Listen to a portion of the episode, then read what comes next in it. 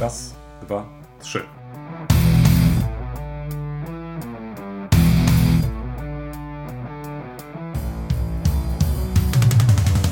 Dwóch historyków, jeden mikrofon. Jeden mikrofon? Dwóch historyków? No nie, ale to znowuż mi wszedłeś w paradę. No tak zazwyczaj się dzieje. Profesor Krzysztof Równiewicz. Profesor Przemysław Wiszewski.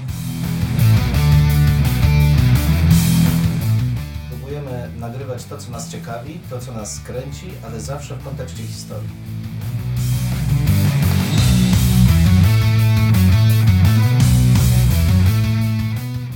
Na Facebooku opublikowałeś zdjęcia. Na tych zdjęciach były czereśnie. Czy były smaczne? Czereśnie były bardzo smaczne, ale z żalem stwierdzam, że zjadłem tylko dwie. Nie potrafię tego zrozumieć, szczerze mówiąc, ponieważ e, co jak co, ale to miejsce słynie z różnych e, rodzajów czereśni. To chyba było, nie wiem, jeśli się nie mylę, jedno z zadań już chyba byłego dyrektora, który postawił sobie za cel ściągnąć z różnych miejsc e, Dolnego Śląska jeszcze rosnące stare drzewa czereśni i w jednym miejscu pozwolić im na nowo odżyć. Tak, rozmawiamy o Wojsławicach tutaj tak y, zupełnie niespodziewanie dla mnie, ale faktycznie tam przepiękny sad czereśniowy, który się znajduje, ma za zadanie nie tyle obdarzać nas tymi owocami, co przede wszystkim przechować pewną pulę genową. Y, Drzew, szczepów, które są rzeczywiście unikalne. Część z nich y, wywodzi się z Dolnego Śląska, część z nich oczywiście z zewnątrz, ale jest zadaniem arboretum właśnie przechowywanie takiego dziedzictwa, jeśli można to powiedzieć, biologicznego e, czereśni. Publikowanie dzisiaj na Facebooku różnego rodzaju materiałów jest dla nas oczywistością. Publikujemy zdjęcia, dzielimy się takimi czy innymi informacjami. To, o czym dzisiaj chcielibyśmy porozmawiać, e, to chcielibyśmy porozmawiać o roli i znaczeniu obrazów. Różnego typu. Wczoraj bez większych problemów mogłem pośledzić sobie na podstawie Twoich zdjęć, że odwiedzałeś miejsca, które ja wcześniej widziałem. Pewnie niektórzy też e, odnaleźli swoje miejsca. Ten odcinek, który nagrywam, jest e, tak zwanym odcinkiem wolnym, więc e, nie wiem, czy będzie tu jakiś temat, chociaż już temat zadałem. Jak się potoczy ta nasza rozmowa, to na co warto może zwrócić uwagę, to jest to dziesiąty nasz odcinek. Boże, ja znowuż mówię to, mm, mm, ale to jest tragedia, naprawdę. To, to już od 10 odcinków próbuję się nauczyć e, mówić poprawnie, płynnie. Nawet jeden z odcinków nazwaliśmy to się wytnie. Faktycznie, to można wyciąć, ale w, powoduje to, że e, z tym związane jest sporo pracy. Kilka godzin właściwie. Ale to jest dziesiąty odcinek. To oznacza, gdybyśmy przyjęli dla każdego odcinka jeden rok, że jesteśmy w dziesiątym roku. Czyli jeszcze nadal jesteśmy. Mam nadzieję, że kolega nie będzie miał tutaj e, za złe. No, jednak mimo wszystko dziećmi chyba. To znaczy takimi już nie raczkującymi. To znaczy już, już potrafimy chodzić. To znaczy potrafimy nagrywać, potrafimy coś powiedzieć sensownego, mam przynajmniej taką nadzieję. E, No ale jeszcze nie jesteśmy pełnoletni, więc ja cały czas mam nadzieję, że jeszcze przez następne 8 odcinków możemy po prostu popełniać takie czy inne błędy. Ja nie wiem, jak ty to widzisz. Wiesz, ja mam trójkę dzieci w domu i gdybym powiedział mojemu ongiś dziesięcioletniemu synowi, synu, jesteś dzieckiem i masz prawo do błędów, to bardzo bym tego żałował. Wolałbym mu powiedzieć, synu, jesteś już tak duży, masz już 10 lat, możesz za tyle rzeczy odpowiadać. Też będę tego żałował, ale przynajmniej w dobrej wierze. Ale mówiąc poważnie, wydaje mi się, że ten schemat odcinków takich bardziej luźnych jest dla nas fajny, bardzo ważny. Także dlatego, że nasz dzisiejszy temat jakoś uzupełnia ten poprzedni. Wtedy mówiliśmy o muzyce, teraz chcemy mówić o obrazie. I jeśli zaczęliśmy od tych zdjęć, które zamieściłem na Facebooku, a które mają popularyzować fakt, że Uniwersytet Wrocławski w swojej różnorodności ma także arboretum, dość rzadko z uniwersytetem kojarzone, a będące jego jednostką, to ja bym ci zwrócił uwagę na taki bardzo interesujący obraz, który jest obrazem w obrazie. Mianowicie dość popularne od pewnego czasu są instalacje w przestrzeni, które zawierają zdjęcia półprzeźroczyste najczęściej. I tu akurat mamy do czynienia z takim klasycznym ujęciem. To znaczy, tam było zdjęcie parku sprzed 10 lat i ten sam fragment parku obecnie można było już własnymi oczami podziwiać, czyli istniała możliwość konfrontacji historii z czasem rzeczywistym. Ale jeszcze ciekawsze zderzenia zaobserwowałem w jednym z bodaj szkockich albo duńskich klasztorów, który jest zrujnowany. Jest to jeden z wielkich problemów w ogóle konserwatorskich, co robić z budynkami, które popadły w ruinę czy je odbudowywać. Czasami te odbudowy mają koszmarne efekty, bo inwestor ma inne wyobrażenie na temat funkcji niż pierwotnie taki budynek miał je pełnić. Czasami dobre, ale jest problem wtedy z wykorzystaniem takiej przestrzeni, no bo wiadomo, nie bardzo czasami mamy co zrobić z dużymi przestrzeniami, które inne pełniły funkcje kiedyś. Wreszcie są to niesłychanie kosztowne działania, ale tam zaproponowano zupełnie inne rozwiązanie. To znaczy stworzono tak zwaną trwałą ruinę, to znaczy utrwalono ten stan, ale patrząc na to półprzeźroczyste zdjęcie, nakładano obraz obecnej ruiny na ryciny bądź zdjęcia tego budynku sprzed jego zniszczenia. Czyli nie ingerowano w tą strukturę historyczną, wyciągano obraz z przeszłości, który nakładano na obecny stan zachowania tej struktury historycznej i widz mógł zobaczyć sobie, jak wyglądałby ten budynek, gdyby zostały zachowane te wszystkie elementy, ale jednocześnie mógł zobaczyć, co tak naprawdę funkcjonuje dzisiaj. Wielka tęsknota za tym się kryje i jednocześnie wielki lęk, moim zdaniem. Tęsknota za tym, żeby to, co było w przeszłości, zachować, żeby niczego nie utracić. Ale z drugiej strony wielki lęk, że przecież nie możemy żyć przeszłością. No to Nietzsche się oczywiście odzywa tutaj, ale my nie możemy żyć przeszłością, musimy żyć przyszłością, dla przyszłości. Jak połączyć te dwie nieprzystające, jakby się wydawało, sfery? I obraz to umożliwia. To prawda, że obraz może takie funkcje pełnić. Tu może dodałbym jeszcze jeden element, który chyba nie jest e, bez znaczenia. Chodzi o tożsamość. To zwłaszcza jest widoczne na tych ziemiach, które w przeszłości stawały, czy były też e, przedmiotem zabiegów e, o to czy o tamto, zmieniały swoją przynależność państwową, narodową, dochodziło do wymiany ludności itd., tak itd. Tak I teraz po wielu dziesiątkach lat istnieje też taka tendencja, żeby poznać, co było kiedyś, to znaczy odkrywać niejako na nowo coś, e, z czym się było dotąd konfrontowanym. Jeden z takich bardzo ciekawych przykładów jest e, znany ci Walim. Być może część z Państwa słyszała o tym odkryciu. Na jednym ze strychów znaleziono rolki filmów. Jak się okazało, należały do fotografa, który po przybyciu do Walimia po 1945 roku robił zdjęcia.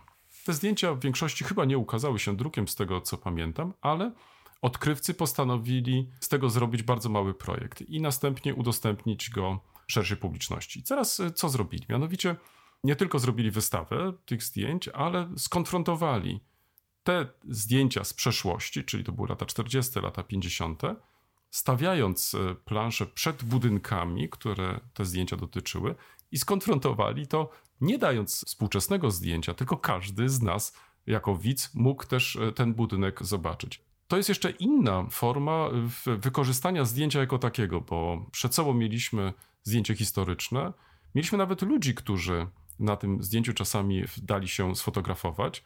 Byłoby rzeczą na przykład też ciekawą skonfrontować to, czy to są jeszcze te same rodziny, czy to już inne, jak jest ich stosunek właśnie do tych miejsc. Także zdjęcie faktycznie, czy obraz jako taki, może tutaj odgrywać znaczącą rolę jako element tożsamościowy, to znaczy taki, który będzie powodować, że będziemy się czuli jak gdyby u siebie, to znaczy będziemy niejako oswojeni z tym miejscem, w którym przyszło nam żyć i funkcjonować.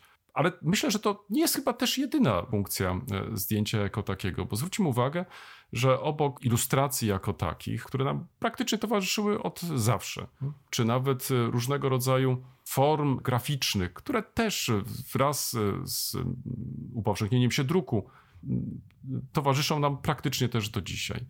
Rzeczą ciekawą jest to, jak te zdjęcia wywierają, jaki wpływ na nas wywierają, to znaczy jaką informację przekazują w jaki sposób starają się nam uzmysławiać, że to, z czym mamy do czynienia, to jest tylko wycinek pewnej rzeczywistości.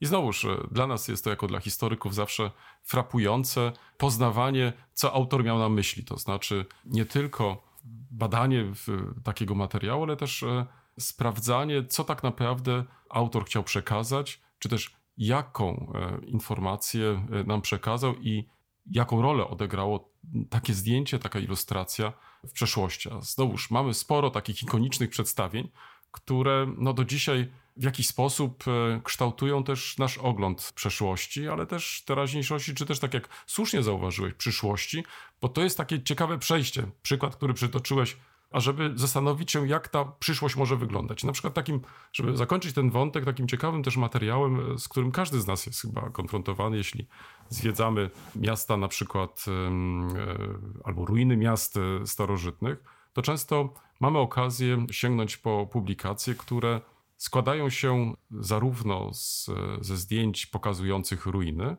ale równocześnie dołączane są różnego rodzaju folie, rekonstrukcje tychże właśnie e, miejsc, które pozwalają nam wyobrazić sobie, że to tak naprawdę nie tylko była kupa kamieni, które dzisiaj widzimy, ale to były konkretne budynki o konkretnym przeznaczeniu i to sprawia, że wtedy nasz stosunek do tego miejsca jest całkiem inny. To znaczy, potrafimy sobie, mając na uwadze nasze dzisiejsze też e, możliwości mm, percepcji, możemy po prostu zapoznać się z rolą i znaczeniem tego rodzaju e, miejsc. Bardzo ładnie to, co mówisz, wiąże nam się z naszym poprzednim odcinkiem. Bo tam wspominaliśmy, że ta interdyscyplinarność czy transdyscyplinarność wyrasta z tęsknoty człowieka do poznania pełni, do zmieniającej się też funkcji samej nauki, która ma pokazać jak najwięcej, jeśli to jest możliwe, wszystko, żeby człowiek zanurzył się w tej rzeczywistości, w pełni ją stabilizował swoim racjonalnym rozumem. I te obrazy pełnią trochę taką funkcję w stosunku do minionej rzeczywistości. Przez no, wieki w zasadzie, a już zwłaszcza od momentu historiografii krytycznej od XIX wieku, historia jednak była domeną słowa. E, całkiem świadomie wskazywano, że to słowo jest źródłem wiedzy, ale to słowo jest też tym medium, które przekazuje tą wiedzę. Tymczasem od kilkudziesięciu lat obraz początkowo jako towarzysz, zaczyna odgrywać coraz większą rolę, wreszcie odrywa się wręcz od słowa w zakresie przekazywania informacji o przeszłości. W moim odczuciu jest to paralelny proces właśnie do tej interdyscyplinaryzacji badań naukowych. Obraz nie jest tylko ilustracją. Moim zdaniem nieszczęśliwie się dzieje, że używamy w ogóle takiego określenia jak ilustracja, bo to sugeruje pewną podrzędność obrazu w stosunku do słowa. I, I, niestety bardzo często tak jest, że zarówno w podręcznikach, jak i w książkach historycznych mamy po prostu blok zdjęć z krótkim podpisem, co widać na zdjęciu. W moim odczuciu jest to kompletny nonsens. Gdzie mogę, staram się z tym walczyć, zawsze zostawiać dłuższe podpisy kontekstualizujące to, co widz widzi na obrazie, ale co powinien zrozumieć, zawierające nowe informacje przez połączenie tekstu z obrazem i dopiero w ten sposób suplementujące to, co obok jest w samym tekście. Bo w moim odczuciu ta potrzeba obrazu to z jednej strony jest oswajanie, to co ty mówisz, żeby nie było morza ruin, które w zasadzie trudno jakkolwiek zrozumieć, ale żeby zobaczyć coś bliskiego, domy, ulice, ludzi, którzy tam są. I te obrazy pełnią dokładnie taką samą funkcję. Ok, to już nie jest jakiś anonimowy, bliżej nieznany nikomu książę, jakieś nieznane walki. Nie, to jest konkret. Oni tu się biją, leje się krew, coś się dzieje, ludzie z krwi i kości. Ja mogę współodczuwać z nimi. To jest kolejne odwołanie się do empatii. To już nie jest tylko ta wiedza racjonalna, paradoksalnie, potrzebna jest ta część empatyczna, żeby przyswoić sobie tą część abstrakcyjną, czyli naukową. Więc obraz w moim odczuciu, nawet w tym przekazie naukowym, zaczyna odgrywać coraz większą rolę, z jednej strony uzupełniając wiedzę, z drugiej strony otwierając człowieka na wiedzę, ale pojawia się też ta trzecia funkcja fatyczna, czyli wzbudzając emocje, które nie pozwalają zapomnieć pewnych rzeczy. Są wyobrażenia, które śmiało mógłbym nazwać ikonicznymi.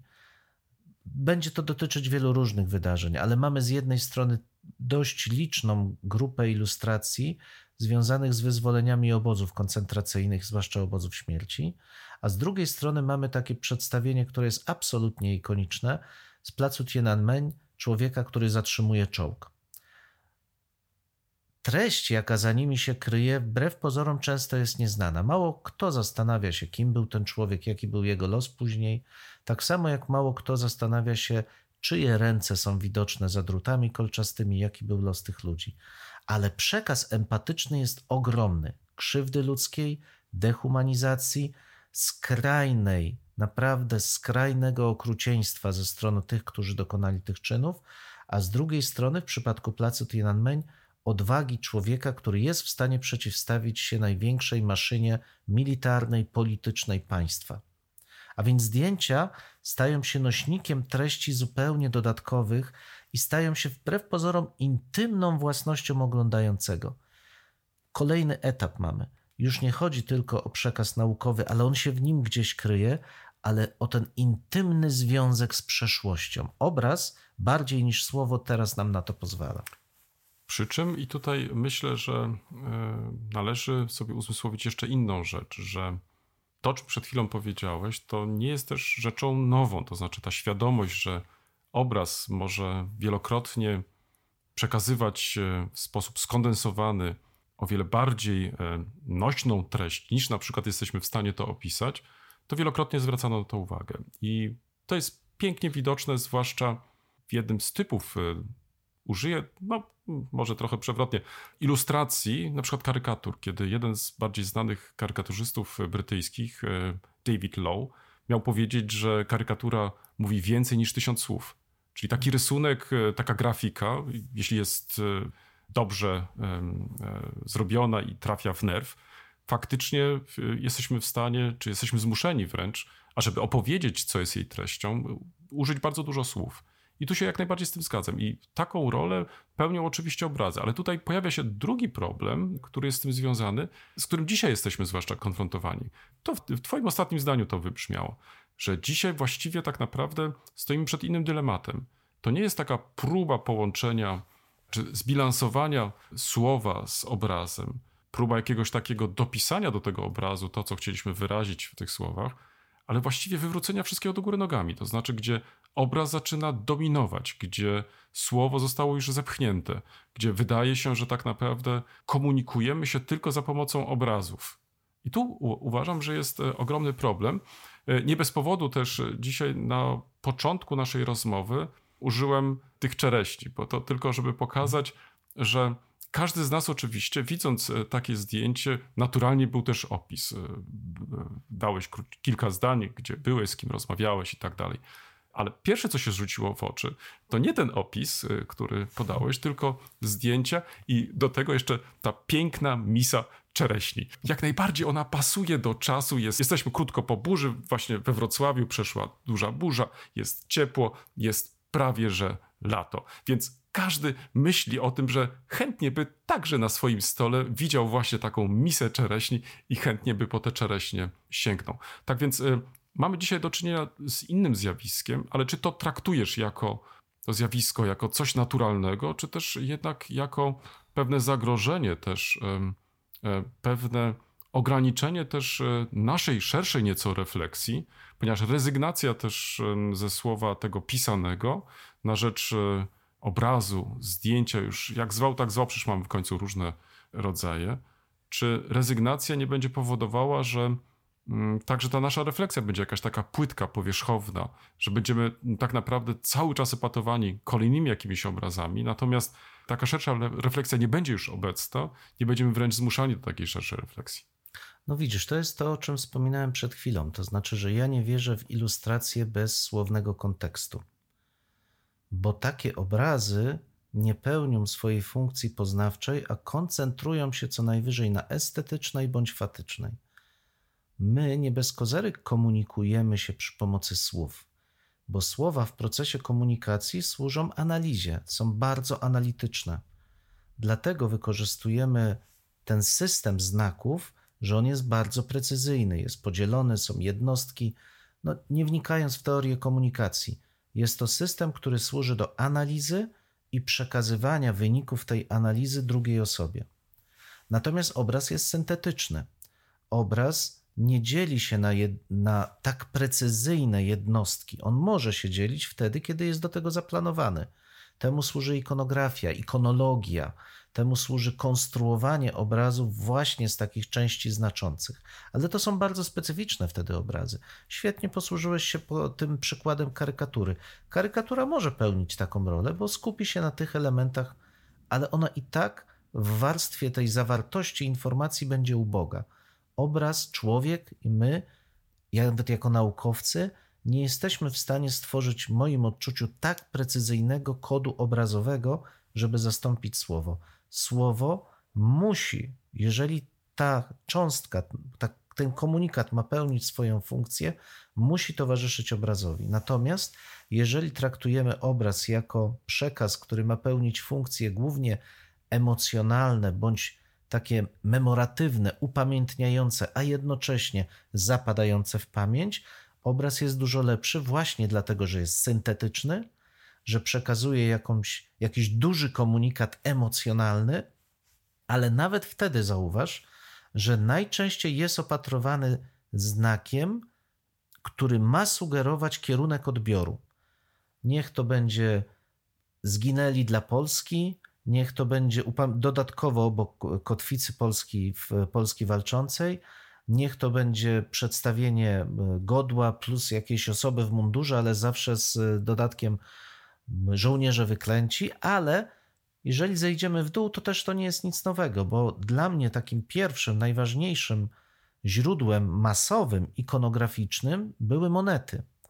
I monety od starożytności, oprócz przedstawienia ikonograficznego, gdzie w skrócie zdefiniowane jest źródło władzy osoby, która bije tą monetę, najczęściej towarzyszy temu krótki opis, albo identyfikujący tą osobę, albo źródła jej władzy, zawsze troska o to, żeby bardziej precyzyjnie powiedzieć, po co jest ten obraz, jest obecna w źródłach historycznych.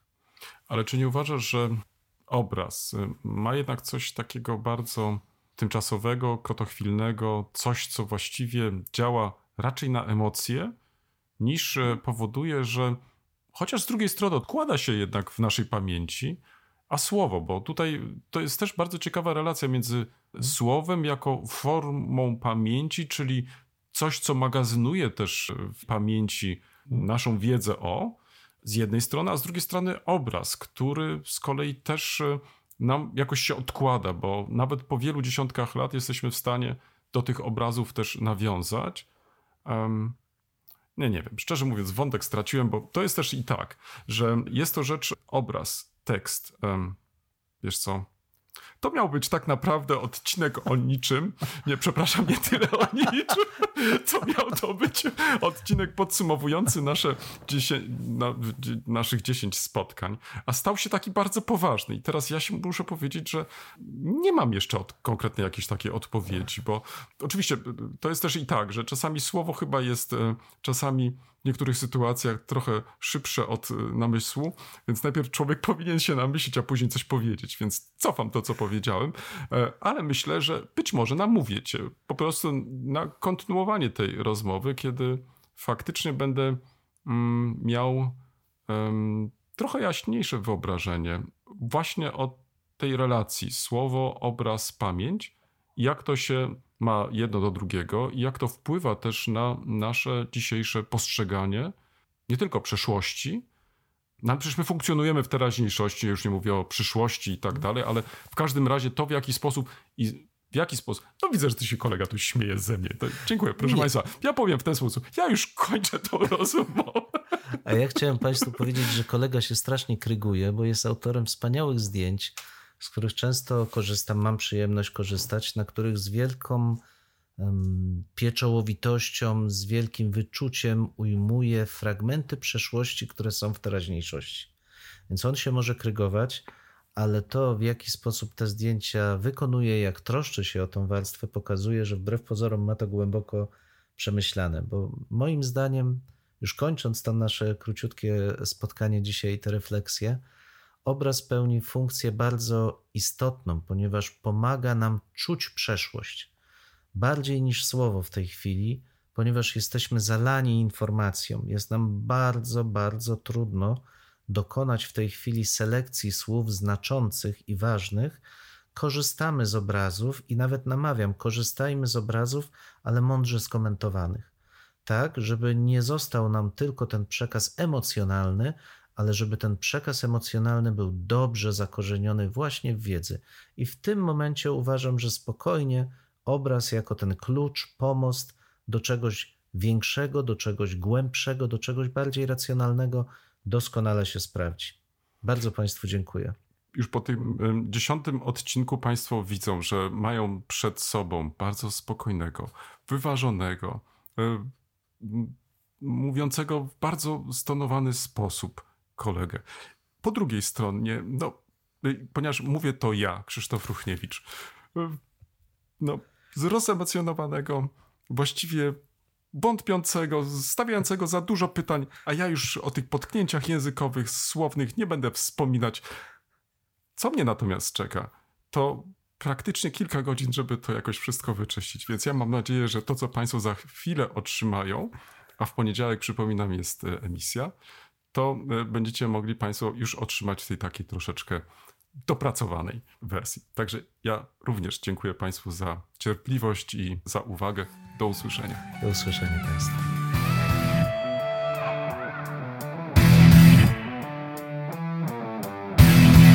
W tym miejscu stawiamy kropkę. Mamy nadzieję, że to nie jest koniec, że to jest początek Waszych dyskusji. Mam nadzieję, że Was zaciekawiliśmy. Prosimy o komentowanie naszych zmagań z historią. Poniżej zdjęcia jest wystarczająco dużo miejsca. Dwóch historyków? Jeden mikrofon. Jeden mikrofon? Dwóch historyków. Dziękujemy.